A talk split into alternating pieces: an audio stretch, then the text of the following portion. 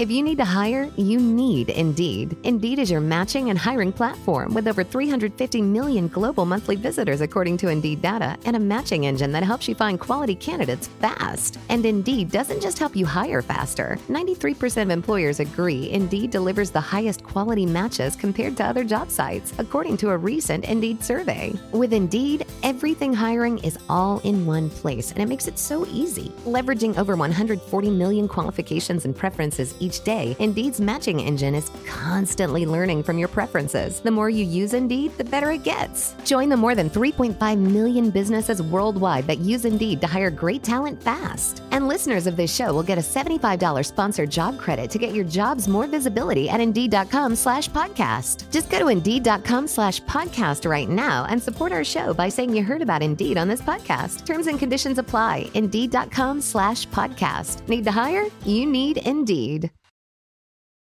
Hey friends, it's your girl Amber. Just wanted to pop on and remind you to support our Patreon if you can. For just $3, $4, even $5 a month, we do have some new patrons that just joined the party. So welcome these five patrons Tracy, Lindsay, Misty, Yessie, and Kendra. Pew, pew, pew. For those of you who are still debating whether you should sign up or not, we're going to post more exclusive content on that Patreon page. And then also for next episode, we will be announcing the winner of the book giveaway. We'll be giving away the World Fantasy Award winning book, New Suns, and we're going to be writing that special patron Oh, can't talk. And we're going to be writing that special patron a little letter from the Amber Wallen, Ben Wallen household. So please be sure to join our Patreon and let's get started with the show.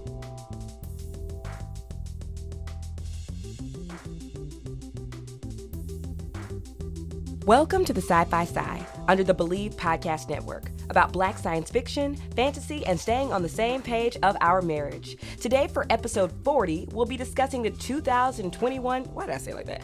2021 comedy horror film The House Next Door Meet the Blacks 2, directed by Deon Taylor. There will be spoilers. Before we get started, Ben, how'd you sleep last night, baby? I slept through the tornado warning.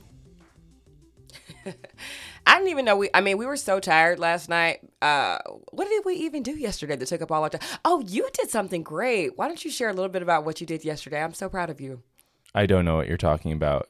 You know, you didn't work for months presenting a paper to Oh. this science fiction convention, and Oh. we we don't run a science Okay, fiction it's- podcast. You no, don't know what I'm talking about. It's not one. It's not a science fiction convention. It's a science fiction academic conference. That Yeah, is that's a the same dis- thing. No, it's not. It's distinctly different. Uh, conventions don't have the kind of academic rigor that an academic conference is. So yeah, I presented a paper on me, virtual education and science fiction stories. So I did I read like I don't know, maybe 8 novels and uh, watched a couple of movies and did research on how virtual education is being done now and the future of it. And basically my conclusion is that I think human educators are going to go the way of uh, human cashiers, and in person learning is going to be reserved for the upper class. And pretty soon, all children will be dropped off in learning hubs and set in front of a computer,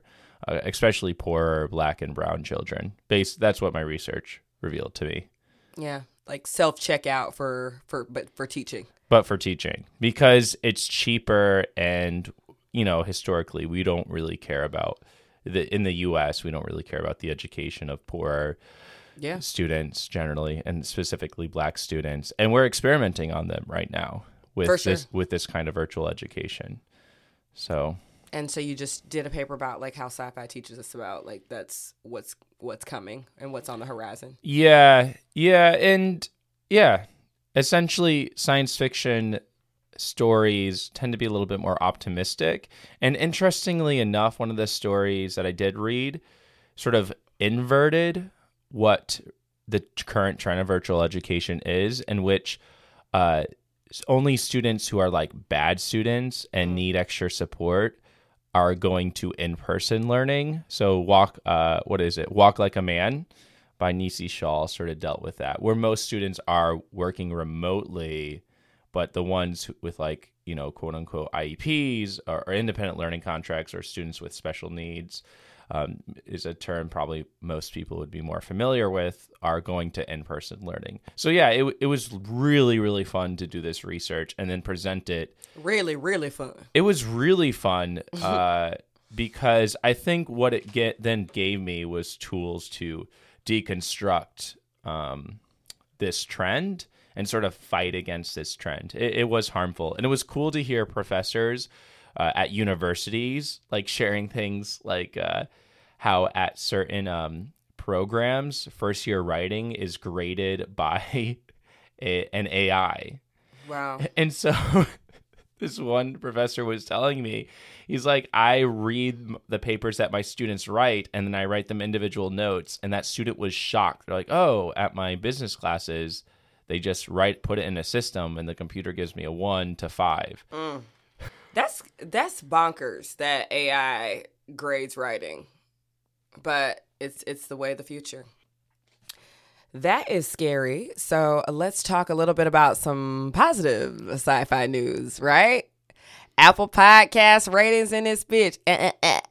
Yep, that is my sound effect. Okay, I'm only have two to read today, and we just want to invite all of you out there to complete an Apple Podcast rating. We understand that finances are tough, so Apple Podcast ratings are another way to support. This one actually does come from a patron, Brick.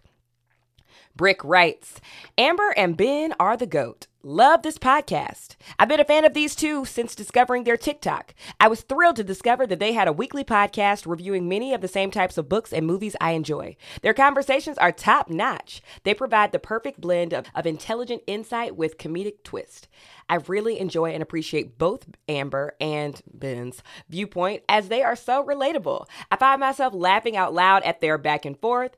So if you want to chuckle, and an awesome book or movie review and recommendation, follow this podcast. You'll love it. By the way, I'm also a part of the Georgia New York Love Connection. My hubby's from Savannah, Georgia. All right. And I'm from Brooklyn, New York. Shout out to Ben, represent. Woo! I know Ben is so happy, Brick. If you could see that, one day this this podcast will be uh, visual. Ben just smiled so big when when he was able to represent that.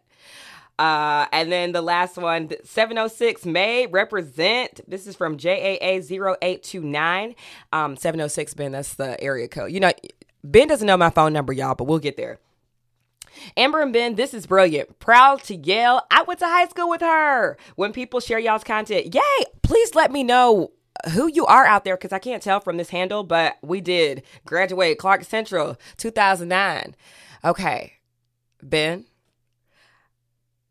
was about to say? Yes, Ben. 706 means Athens. That's Athens, Georgia area code. I can't give the rest of the, the number, obviously, because people will blow me up. Um, but Ben never remembers my number. People will blow me up, Ben. If I just share my number on the air, that's exactly what's going to happen. Anyway, skinty way. So to recap, we are here to talk about the movie The House Next Door, Meet the Blacks 2. I struggle to say that because for some reason it wasn't just called Meet the Blacks 2, The House Next Door. But everything in this movie is backwards, so that makes sense. Uh, when we last spoke about this movie, we had gone over the characters and we had gone over some what the fuck moments. Um, some things that we talked about, we were like, will there be justice for Ming, the nail tech that was never paid? Uh, that was a hard no. And then we were wondering sort of like what was going to happen with the whole Charlie Murphy situation as he passed away. And they sort of did something at the end of the movie with that, but it, it was misplaced and strange. There was no connection between the two movies. For example, besides the characters. For example, the first movie is a parody of post-apocalyptic uh, stories, and this is a parody of you know vampire tales. Uh, specifically, this would fall underneath the genre of funny fantasy, which my favorite author is. What kind of author? Your favorite author? Yeah, who's my favorite author? Terry Amber? Pratchett. Yeah, and he is a writer of funny fantasy, which I love. And he has a vampire in his stories who doesn't um, want to be like a blood sucking vampire. So he's taken the oath, sort of like an AA meeting, not to drink human blood. And there's a whole running bit on that.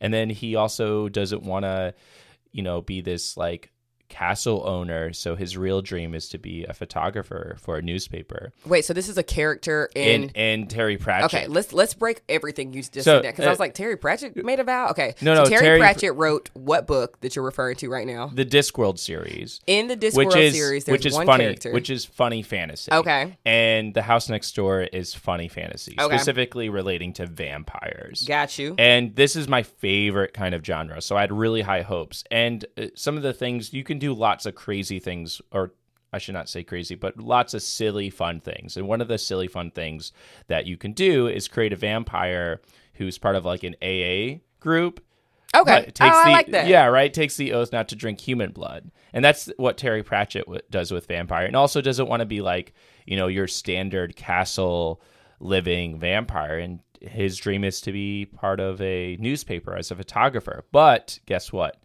As we saw in this film, when you flash someone with like lights, what happens to them if you're a vampire? Remember? They like combust. Yeah, they blow up. So the way he gets around it in this Terry Pratchett world is that he always keeps like a little uh, pocket of blood. So every time he takes a picture, he falls into dust. But when he falls into dust, this little glass vial breaks, and that blood helps regenerate him.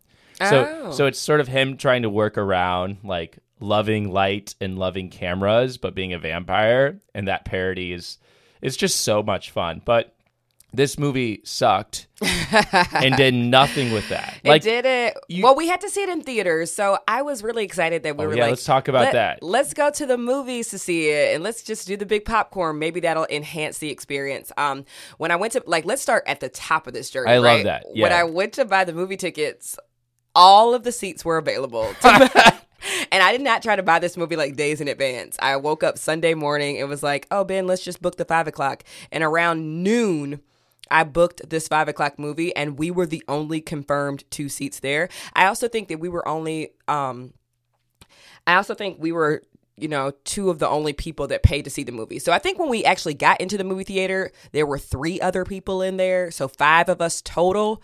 But the other people did not pay for seats because I saw them come in like halfway through the movie. Or at one point, I came in and the and the two seats that we booked, two people were sitting there. yeah, when we first came in, so I was like, I mean, Well, yeah, they when- clearly just came up in here, which is fine. I used No. to movie hop as a kid all the time. No, no, no, no. The I I know what you're referring to because those two kids went and talked to the person, said, "Hey, where's the movie theater for the the movie that we were saying?" And they said the same number, uh, theater 14. So they did pay, but oh. but Well, they I did, don't care if they didn't. They, they didn't did have not- to pay. They should, okay. They didn't need to pay. they did movie. not uh, pay attention to where their seats should be. And so there's like four people in the movie theater, and two of those people sat in the seats that we actually bought and paid for, which Which is hilarious. which was you know whatever.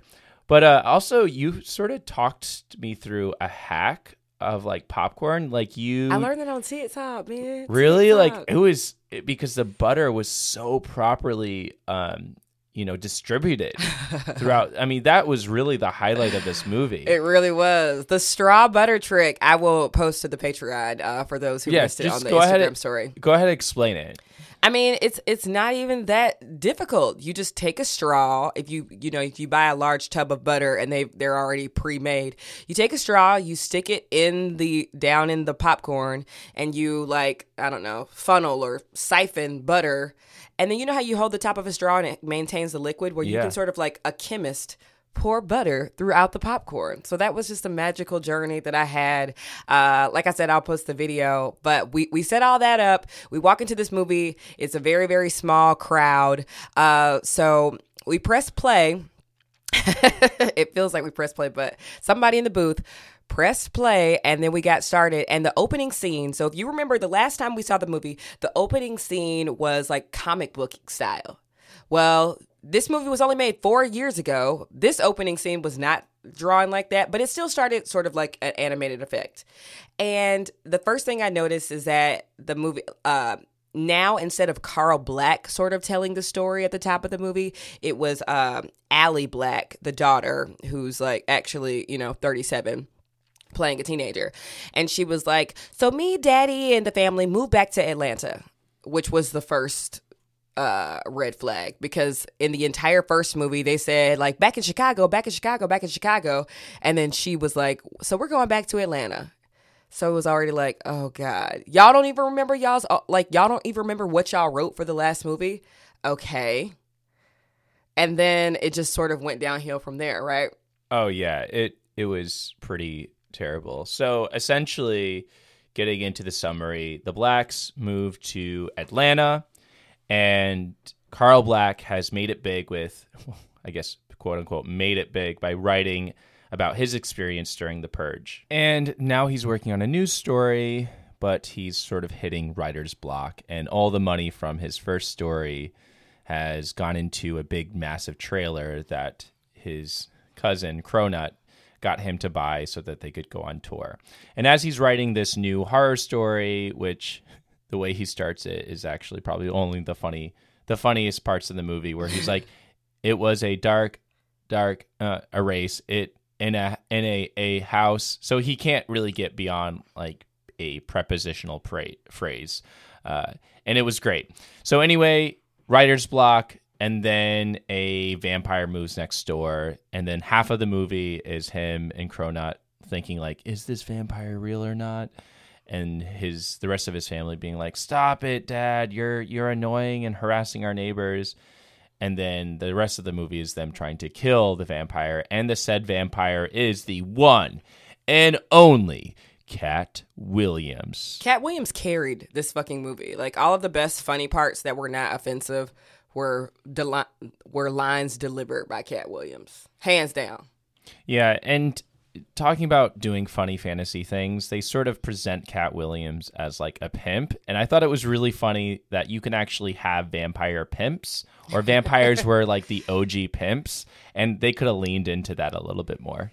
But that's honestly Katt Williams' whole aesthetic. Like his first, like I, I know I used to watch his stand ups at uh, the Pimp Chronicles over and over again with the one where he's in that like velvet green jacket. Like, so he brought all those ideas to the table. And so, Deon Taylor, at what point are you going to bring something distinct to this? Because if everybody just brings their own aesthetic, you know, Shitfire, the musical, it was a shitty show that I did at The Annoyance a long time ago, but everybody brought their own aesthetic. And when there's like little coaching and directing with that, it, it's just not cohesive. It doesn't matter how funny somebody is. What you shaking your head about that for?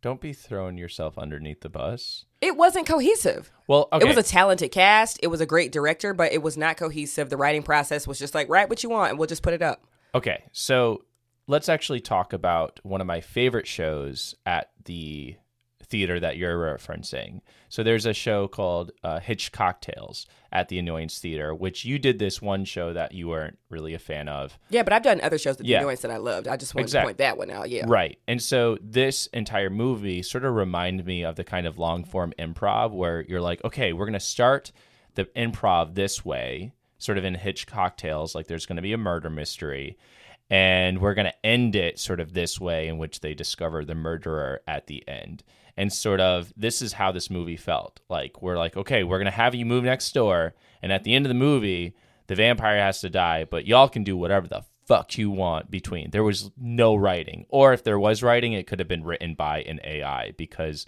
uh, I'm telling you, like lines were just repeated over, over. and over again. Like this is crazy, this is nuts, or, or like um, a lot of the the gags were just people swearing at each other like bitch you stupid fucking bitch or you know making fun of each other's uh you know colorism you know embracing colorism like oh you're darker than this or you're darker than that or yeah. Which is funny the first or second time but the 17th time not at all.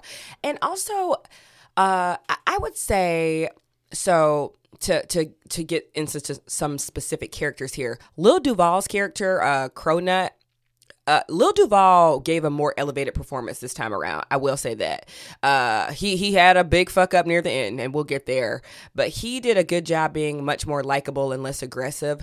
But this dynamic between Mike Epps and Lil Duval kind of doesn't work because they sort of have the same character, and in order for that dynamic to work, you need, you know, sort of like one straight man and then one goofy. Like two goofies next to each other don't make sense. Like, so when I think about like all the great dynamic duos of black movies, sort of like Friday, right? You got Smokey, who's like the goofy, and you got Craig, that's like, what you doing? Like, and there was none of that dynamic with Mike Epps and Lil Duval. So you're you're looking at both of them like these are two goofies trying to one up each other by calling each other like you a bitch nigga this, you a bitch nigga that, and it just feel it just falls flat. It's a waste of time.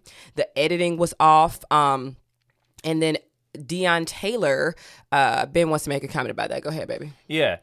Well, to your point, because Katt Williams plays this composed, calm, like he talks like this, and when he's interacting with, you know, uh, Carl and Cronut and their sort of franticness, it works. Some of those scenes actually do work, and they're goofy and they're fun because of the dynamic. But when you have two, like you said, two high, highly elevated characters, which was most of the movie, their interactions was Car- Elevated is in what you mean? What you mean? like elevated, meaning like, blah, blah, blah, ah, oh, I like, cut goofy. uh, you know, high voice, frantic hand movements. Yes. There was a lot, a lot of that, and you need to balance that with Yes. like the calm, cool, collective kind of characters, and that's why you know the scenes with Katt Williams did work so well in, Yes. in many ways. Um, I do want to talk about Lil Duval's like character development because he sort of is the one that initiates the investigation Mm-hmm. of the vampire next door and is you know uh, almost positive that the guy is a vampire and he's saying in a trailer parked out in front of Carl's house and when Carl goes in there there's this great setup almost like a an investigative setup. So there's maps and there's like you know Thread and thread and yeah it, it was it so that was you know a nice character development for uh Cronut as being actually not like this goofy stupid person from the first movie who just wants to like fuck Carl's wife or you know I think the line was like sit on my mustache like super super um, misogynistic and him having more of that character development and intelligence I think brought more to to Cronut as a character which, by the way, we're going to see these characters again. They're going to keep making these kinds of movies. Yeah, they already hinted that at the end of the movie. Um, so another thing, Deon Taylor, I, and I know this this whole uh, episode just is gonna feel like a big one big drag or one big sigh rather. But Deon Taylor, I'm calling you out. Deon Taylor does not know how to cast, film, uh, por- portray women. You, I don't know it, what's your beef with women. You hate women, um, because every woman that he puts in these movies like the requirement is like must be nude or in a bikini in one scene or another must be helpless must be highly attractive like there are no female characters that get to keep their clothes on including the sister which is why the sister is you know a 28 to 30 year old woman trying to play a, a teenager or a a college student on first year in college on a summer. But eh, no woman's is spared her, her body in these movies. And it's just like okay we so so the wife has to be naked in this one scene. The freaking daughter has to be naked and tied up to a thing in one scene. The neighbor's wife next door obviously has to have on a bikini. Like what? Like how is this movie okay to be made in 2021 you couldn't have like one or two like leslie jones style characters like coming out like uh, to, to our point about these whole like goofy male characters like what balances out all these naked women and, and their helpless ass lines? Well, nothing. And I do want to be cautious and like, i don't. Uh, as far as assuming that someone hates women, I think there's a difference between um, sort of a, all right, like, I don't think Deon Taylor is uh, an incel, right? Um, uh, what does that mean?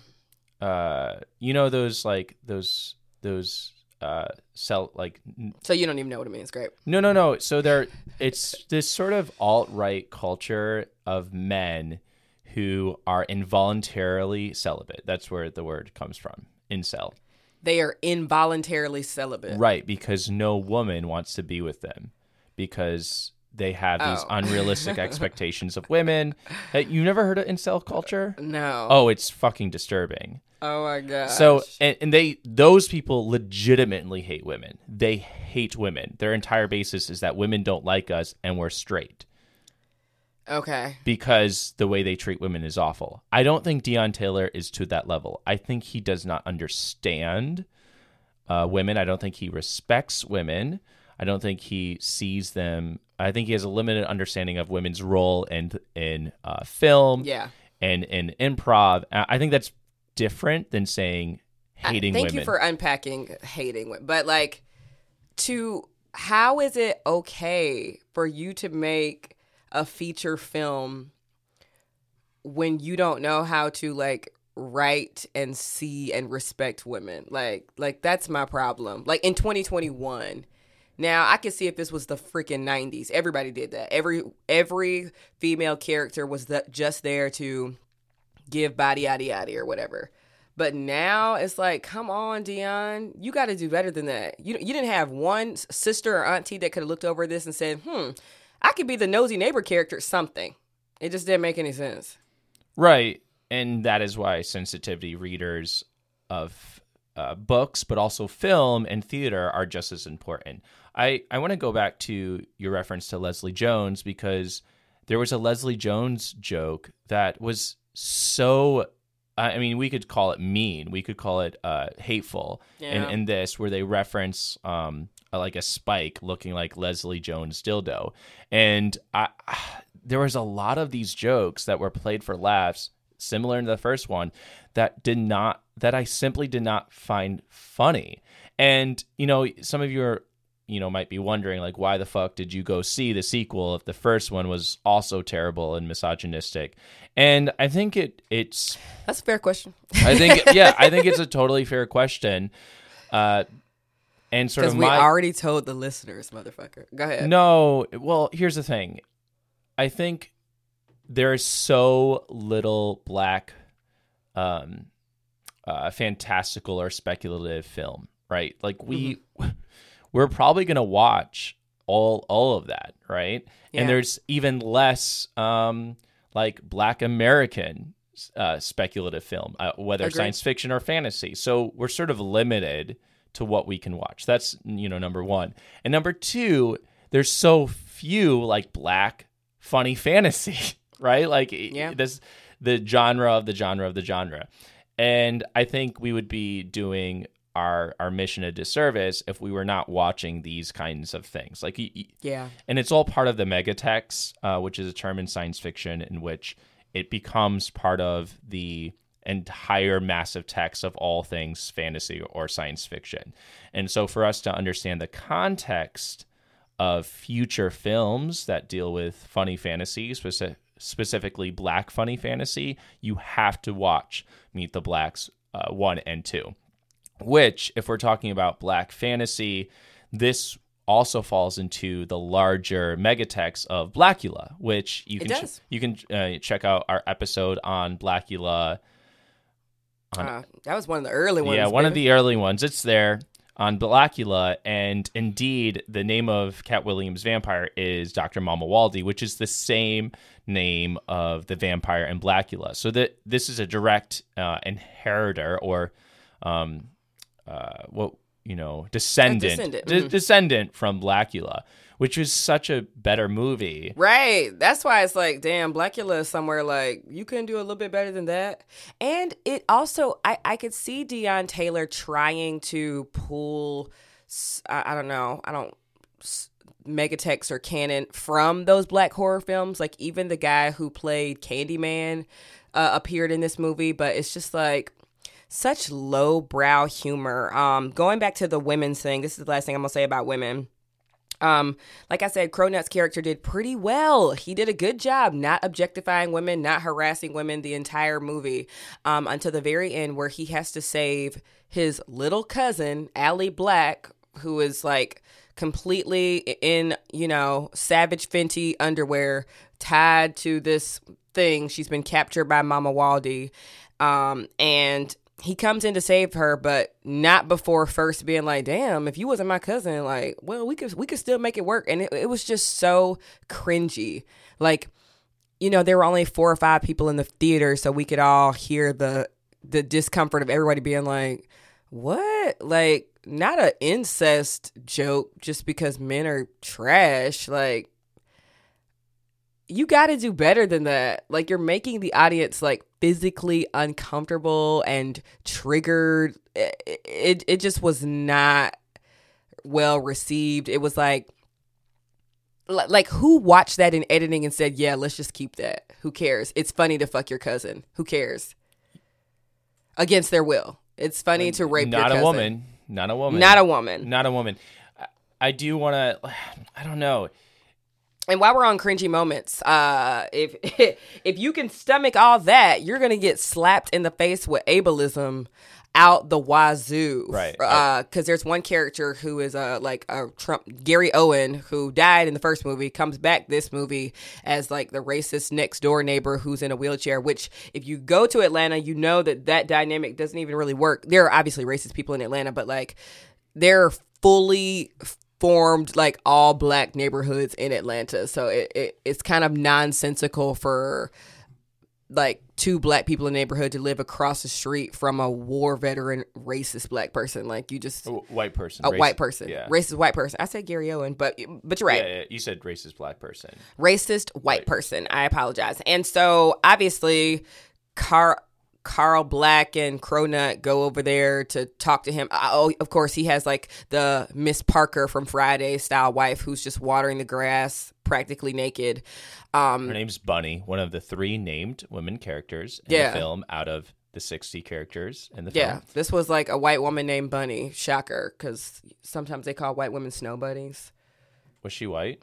Yeah, she she was like mixed race, like most of the other, like like Lorena, and um, but calling her bunny to me said, "Oh, she's white." Strange, Interesting. very strange. Um, so they go over there to harass him, and it's like. He's a Trump supporter. There are tons of reasons to make fun of him for being racist and believing sorry. in bullshit. Sorry, one one plot point. Uh, they didn't go over there to make fun of him. They went over there to investigate their new neighbor, and then and then what ensues is like lots of shenanigans. Um, but yeah, keep going. Sorry. No, you're fine. And obviously, what do they do? They make fun of the fact that he's in a wheelchair, even though we are given tons of reasons to make fun of him. They're just like, that's why your legs don't work. And then Carl Black proceeds to like punch him in the legs because he's paralyzed And, in and the his bit legs. is like, oh, I don't feel it because my legs are paralyzed. You stupid idiot, or like, uh, it just like the Three Stooges had better bits than this. Like it was so ridiculous. And obviously, the R word is used all throughout the movie to describe people as slow and three times. Yeah, it's used. It's oh, used more than three times. It was just like y'all got to do some better writing than this. Like this is I I had better jokes at the lunch table in 6th grade. Like what is going on? Come on, Mike Epps. I really want to like Mike Epps and I I know that there's a place for Mike Epps in that comedy, but it's just like uh you know, um I showed Ben this the other day. I have a friend on TikTok. His name is Ryan Ken Acts. Please go follow him. And um, he made this funny TikTok the other day about like, you know, cis het cisgender heterosexual like comedians from the 90s and it was so funny it So was like ooh, uh, I, I hate my wife y'all uh, all she do all day is uh let the baby breastfeed when i want the titty ha ha ha ha ha and that's some titty for me. Right. And that's literally like what those sets sounded like in the 90s. Fine. But I don't want to hear those sets. I mean, Ryan did a, an amazing impersonation of this, but like we don't get to we don't have to hear those sets of that bullshit bottom of the barrel comedy in 2021. Hated it. Uh, so one of the movies we're going to cover uh, on this show again is going to be the movie Slight in um, in the coming weeks. Definitely go check that out. But in that movie is a comedian, uh, Carmen Esposito, right? Oh yeah, yeah, yeah. Yeah, I remember her? And we, and we went and saw her do. Um, uh, I think. Sorry, they. I'm to use they. I I don't remember their pronouns. They. Um, their set at uh, sort of a small theater. It was like super intimate. I think it was like maybe 20 people there. It was great. And one of their their bits was, "Hey, if you need a word to be funny, like you're a terrible comedian, right? If you need Terrible. If you a need to make fun of somebody in a wheelchair for a joke, you're not a comedian. You're just a motherfucking bully. it, it was so and that i mean what they said really resonated to me because if you need the you know the r word to be funny you're not doing it right and a lot of it uh, a lot of the bits were you know black men calling each other black men like bitches like you're a bitch you're a bitch you're a bitch and if you took away the word bitch you said okay all right all right comedians you can't use the word bitch you can then these comedians would not be able to do half of their set Not at all. It's funny because people, comedy looks like this is a broader conversation, right? Because we're going to start talking about our TikTok in a second because I want to address some things. Comedy looks like it's so easy because it's it's essentially talking, right? And so people are like, I'm a comedian. I, I, I talk. I talk loud. I talk loud and cuss. It's like that does not mean you're a comedian, even though like a couple of those boxes check on what comedians do. And there is an art and dynamic of like punching up and yes anding. And I know um like recently one of our TikTok videos went viral because Ben was like, do this white suburban mom bit. And I, I do a very good white suburban mom, uh, specifically Southern. And the dynamic works because of the specific phrases that I'm saying, because I'm not just making fun of some like Karen out there in the ether. I am impersonating teachers that I've had. I'm impersonating directors that I've had. I've impersonating softball coaches that I've had. Like you can tell that I have been inundated with these white women that do not think that they are racist when they are. And so I can now emulate that character. And of course, tons of people are like, I know exactly who you're talking about. I know exactly who that character is. And then there are a slew of people. There are literally people arguing on that comment section right now. I'm never going to respond to these comments. There are tons of people being like, well, if a white person did the, if this was reverse, would it be this funny? It's like, when you say if this was reverse, do you mean if slave if white people were enslaved like how far does this reversal go back because when white people are sometimes making fun of a black character it's like, do you know this person or are you just like taking guesses of stereotypes? Like, I think if I saw a very, like, if you, like, sometimes you do an impersonation of my mom and it's funny because you know my mom, my mom says those phrases to you. I know who my mom is. That's why the dynamic works because you intimately know certain things my mom says and you're not you know doing like i'm gonna go eat some chicken and watermelon. It, it's not minstrelsy it's like these are the specific phrases that your mother says and that you say now and i've gotten to know that person intimately. And so that it, it frustrates me when people are like you're just being racist and it's like you're not actually seeing the the bigger picture here is that i i have an intimate knowledge of the type of person that has done me the most amount of harm. That's why this joke is funny because I can imitate what they sound like. You know what I'm saying? Yeah. uh, So I think there's there's a lot to unpack here, and one of the things that it comes down to is I had a friend Ramona tell me like, listen, when you when you do comedy, make sure that you're punching up, right? Right. And so It's a power dynamic. there's here. a power dynamic here. So, for example, when a black person makes fun of a white suburban mom, there's really not any repercussions that involve lynchings or involve a loss of political rights.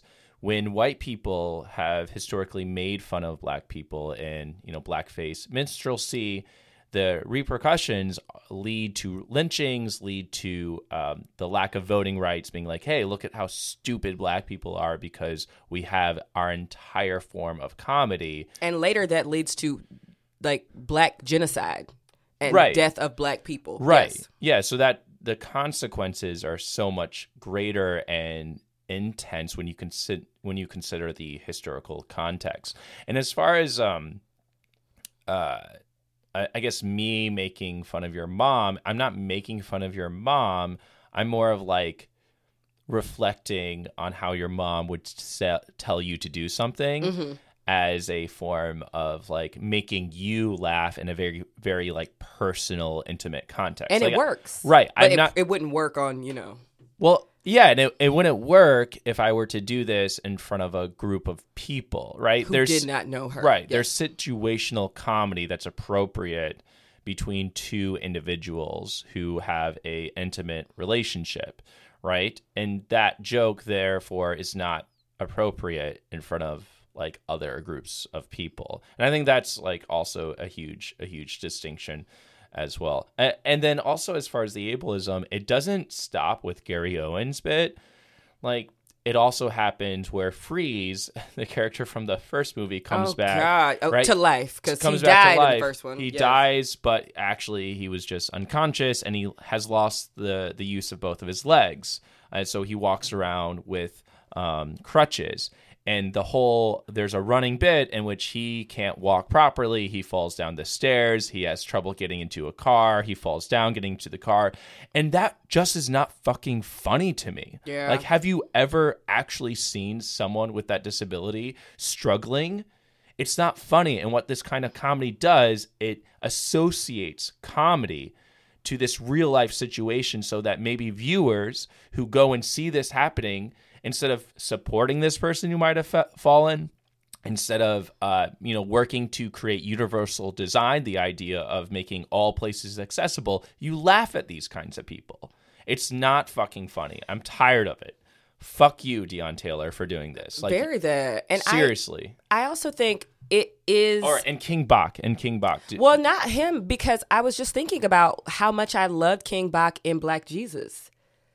And it worked right. different. So so That's it right. it really comes down to like directing and writing and uh, you know when you walk into a room and says like so your character is going to be cast as a person who uses crutches who constantly falls like some of that is on king bach and his agent to be like yeah no but I, I understand like being an actor and being like nobody else is hiring me right now but his character in Black Jesus was so elevated. Like, cause I'm not just sitting here shitting on like black male comedians. Like, Black Jesus was hilarious. Yeah, and it's, it's the really same good. sort of like gang of misfits, but they're doing comedy actually about something. Like they're bu- they're building a fucking community garden to build weed and and put that shit back into the neighborhood and they made that funny. So it can be done with this same group of misfits. Even Friday After Next is actually about something. It's not as good as Friday, but it's about something. Whereas this movie is 75% let's harass in our neighbors.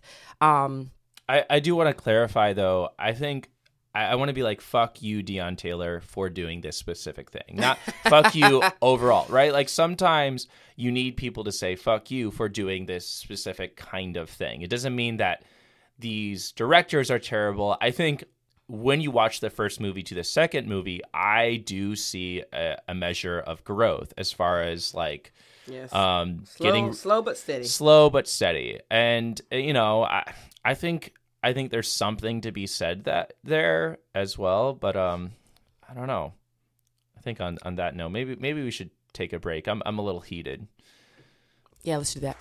This episode of the Sci Fi Side was brought to you by Roam Loud. You know, I love my leggings. I like to sit all freaking day. 80% of my closet is leggings because it reflects, you know, what I do with my life, which is a lot of yoga and a lot of content creating. And a bitch needs to be comfortable to do those things. So shop Roam Loud. You can get 15% off using the promo code Hot Mess 15 because, you know, my brand is Hot Mess Yoga, baby. I'm one of their brand ambassadors. So shop Roam Loud. Oh, please, please, please get you some of them biker shorts. You can wear them underneath, like, you know, dresses and shit as you make your way to these cookouts this summer. Again, shop Roam Loud. Use the promo code Hot Mess 15 Let's get back to the show. Okay, we're back. Uh, we're gonna try to wrap up with a little bit of positivity. Okay, a little bit of positivity because we we dragged this man, but he deserved to be dragged. You got people like you got a whole woman on a table unconscious, and you got Michael Blackson coming in and licking her, sucking on her toes. Like it- it's just weird. Anyway, but some things that were funny. There were two cops that were uh, in the movie. Uh, one was played by uh, Haha Davis or Carlos Davis, and the other one was played by Clifton Powell, and they were great. That works. Why does that fucking work? But yeah, because you have the uh, the one cop. It was his first day on the job, and then you have this old jaded cop who's been there forever. And the first cop is like really wanting to do the job right, and the second cop is like, "I don't care, I'll take out my gun and shoot you right now," type of thing. And that dynamic was so fantastic. And Uh, why else does it work? Do you think? Well, because the the high and the low. The high and the low, but also the cops were black. Oh yeah, like yeah, that- yeah. I And know the- that that was like too spot on, but it, it works because like going back to my why does it work when a black woman plays a white suburban mom? Why does it work when two officers are black and one has been in the field longer? Like that works because the minute they come on scene, I know somebody's not gonna fucking die. Like so so that when that cop car pulled up, I got excited. I was like, these are two very funny guys. I mean, Clifton Powell just has a range for days. Like, you know, we loved him in um Black Lightning but it was so funny to see their dynamic. They were not the same person, they were not the same age, and they delivered completely different characters uh to it. And also at one point they got into a back and forth with uh Mamuwalde played by Katt Williams where uh the older cop was like Get your ass out here looking like midnight. And and Katt Williams turns was like, if I'm mid, like, where do you get off calling me darker than you? He was like, if I'm midnight, you too nice. And, and those parts were hilarious. But if that was Mike Epps and Lil Duval, it would have been like, if I'm a bitch, you a bitch, bitch. It's like, okay. It, it didn't work. And then the other thing that did work for me is that there's this neighborhood watch guy Yes, who- I, I don't who even fucking know. who rides played him. around on a tricycle and is just so um, creepy. He's like, "Yeah, that's what I do. I creep." And And I snitch. Yeah, I it's like snitch. dispatch the snitch. Where yeah, are you? yeah, his name is Snitch, and uh, his he has a great death scene, right? Like, um, and it, it just his character worked for me, right? Because it wasn't about making fun of people; it was about him, you know, had sort of making fun of this idea of the overly concerned. Uh, neighbor who's constantly on the neighborhood watch, constantly looking for something to be like nervous or upset about, and that that worked for me. that character had a mantra and an essence, which I, in acting classes I've taken, it's like, like what is your char- like what would your character wake up and say to themselves every morning in the mirror? Like if a character doesn't have that, or you're like, I don't know what that character would say, you got to do some some development there. I will also say that. um so there's this final scene where Mamuwalde, we didn't really give the plot because it doesn't fucking matter, but Mamuwalde, the vampire, obviously, you know, we're leading up to I gave- killing him. Sorry, I gave the plot.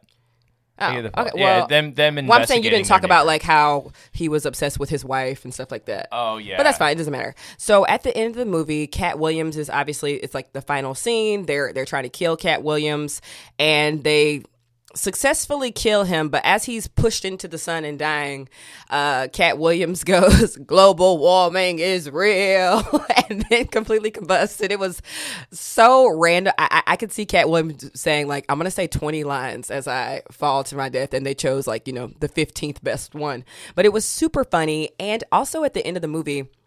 Lorena, Carl Black's wife, is uh has a opportunity to kill Katt Williams, and as she's about to kill Katt Williams, she has all these flashbacks, right? This flashback sequence takes for fucking ever. And this flashback sequence shows that she probably shouldn't kill him and she should probably leave her husband because the whole flashback sequence shows like uh, like Katt Williams' character is like, come live with me, be with me, be together with me. Enter flashback of all of these horrible experiences that she's had with her current husband. And I was like, oh my God, Ben, she might actually leave Carl Black. Now, this is exciting. I can get into this. But um, at the end of this 20 minute flashback sequence, she doesn't even kill Katt Williams. Carl Black probably sees, like, oh my God, this bitch is about to leave me. Let me kill Mamuwalde. Okay, that's really interesting because the flashback sequence is is Mike is I thought was Carl Black's flashback sequence. No, it's Lorena's. Because she's the one who's like not being held by Mamuwalde, and she was, and she had the opportunity to kill him. Right. And so and so but Mike Epps is like feeling really inconsequential and that's why they were showing him getting beat up by Mike Tyson and showing him, you know, getting beat up by Charlie Murphy in the first movie and all these other other things. So I thought the flashback sequence was from his perspective which motivated him to kill Dr. Mamuwalde. Which I thought it was from hers, which, if, if we're not clear about who the flashback sequence was for, that's probably pretty bad. Yeah. Anyway, the the point being, I- think the main takeaway is that Carl Black is not a sympathetic character, Nope. and if Lorena left Carl Black, I think you know she might have been more happy at, at, the end of the day. I don't know, maybe. Yeah, I do. Lorena wanna, has no autonomy. I, I do want to point out like the one plot uh, hole that we did not discuss or plot um, part that we didn't discuss is similar to Blacula. That Blacula's primary motivation is to find his lost love and sort of from like you know hundreds of years ago and in modern day he sees a woman played by the same character same actress from his uh, past mm-hmm. and sort of associates his past love to this current modern love that's what i was talking about when i said like we didn't discuss it right go, go and off. so that plot point is the same plot point in here where lorena it was actually you know maybe i don't know reincarnated or whatever uh, you know, hundreds of years ago. And so, you know, Katt Williams, aka Dr. Ma- Mamuwalde, has been searching for her in the modern day sense. It turns out for her to be Lorena, which is this uh, that idea of having the same uh, character or actor play a a different person um, in a different time context is a very fantastical thing. Like for example, Outlander does it. Uh, Blacula does it, and you'll see it uh, sort of often uh, back and forth. And I think it plays with this gothic idea of the mirroring self. Uh, this idea that we can't really escape from our descendants or our ancestors. And I think there's something going on there in the zeitgeist. I wouldn't put that on Meet the Blacks too. I don't think they were thinking it was so through. rushed. I was like, actually, I want to spend more time here and less time bopping around with Lil Duval and Mike Epps. Like, yeah, yeah. Spend the, more time on the past yeah, storyline. Flashback scenes were cool when they were in like the you know 17, uh, probably 18th century. Uh, I was like, oh, costumes. why are they here? Yeah, why are they cool. the only two ones? What dance are they at? But you know, we don't get any of that. We get like, you a bitch ass nigga. No, you a nigga, nigga. It's just like, oh, well, okay. I mean, even even Carl Black, when he's hearing that story from Dr. Mamuwalde, was like, wow, that was a great story. I was like, yes, we actually agree with you. Uh, the flashback scenes were a lot of fun, but other than that, you know, this film just I think failed in in you know a lot of ways. I they just didn't bring they didn't bring enough to the vampire yeah. sort of um, Katt Williams carried this. Like any laughs that did happen, it was Katt Williams working his ass off, staying up late, being like, "How can I save this movie?" He did his best, but he went down with the sinking ship. Yeah, it's true. And if you are interested in vampire comedy, like what we do in the shadows is amazing. Both like the TV show and the movie, I I love it, love it, love it, love it. And I felt like I feel like they could have done some cool stuff here. You know, something that you said, you know, it would have been really fun to see like a vampire who like lost their teeth and like has to only drink through a straw, like their blood. Or like a vampire with gold teeth. Like a vampire like make it teeth. black vampire. I want to see some like grills, yeah. I want to see like, some locks. I want to like I even Katt Williams in that like like even Blacula had a fro. Like if I wa- I want my vampires black as fuck. I guess Vampire in Brooklyn. yes, had a Jheri curl. Yeah, but Katt Williams was very black in the movie, but it, it, everything was degrading. well, remember well, that joke he told? Like once again, the black man says no to education, which was kind of funny. Yeah, yeah. I, I, I think like you mean like so. I want the not saying like characters in here were not black. You're not saying yeah, they that. were. Yeah, you're you're saying more in terms like a celebration of black culture yes. within the um I guess the genre of vampire fiction. Yes, not right? just con- like constant insults.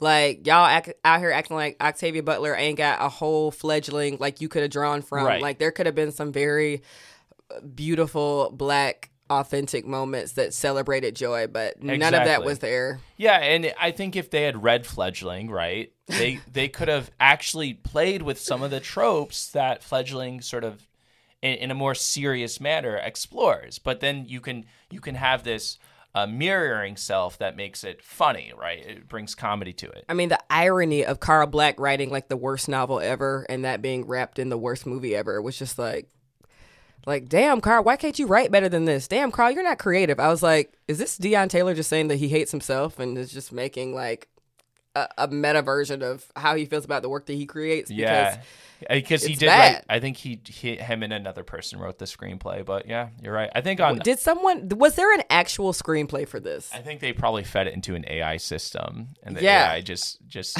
pushed pushed out the script. Which actually, AIs there are AI programs that can do that. With that being said, man, why don't you warp up the show?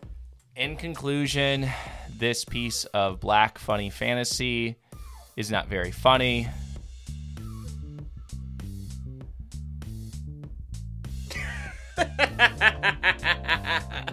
Thanks, Ben. Thank you so much for listening to another episode of the Sci Fi Sci. Next week for episode 41, we will be watching Sorry to Bother You, the 2019 film directed by Boots Riley. So please watch Sorry to Bother You, and we will see y'all next week for the show. Bye, y'all.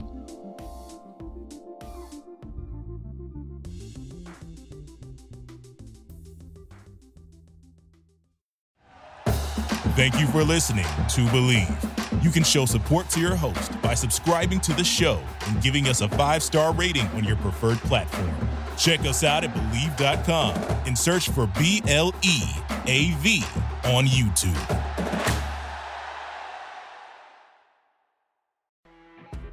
You know, when you're listening to a true crime story that has an unbelievable plot twist that makes you stop in your tracks?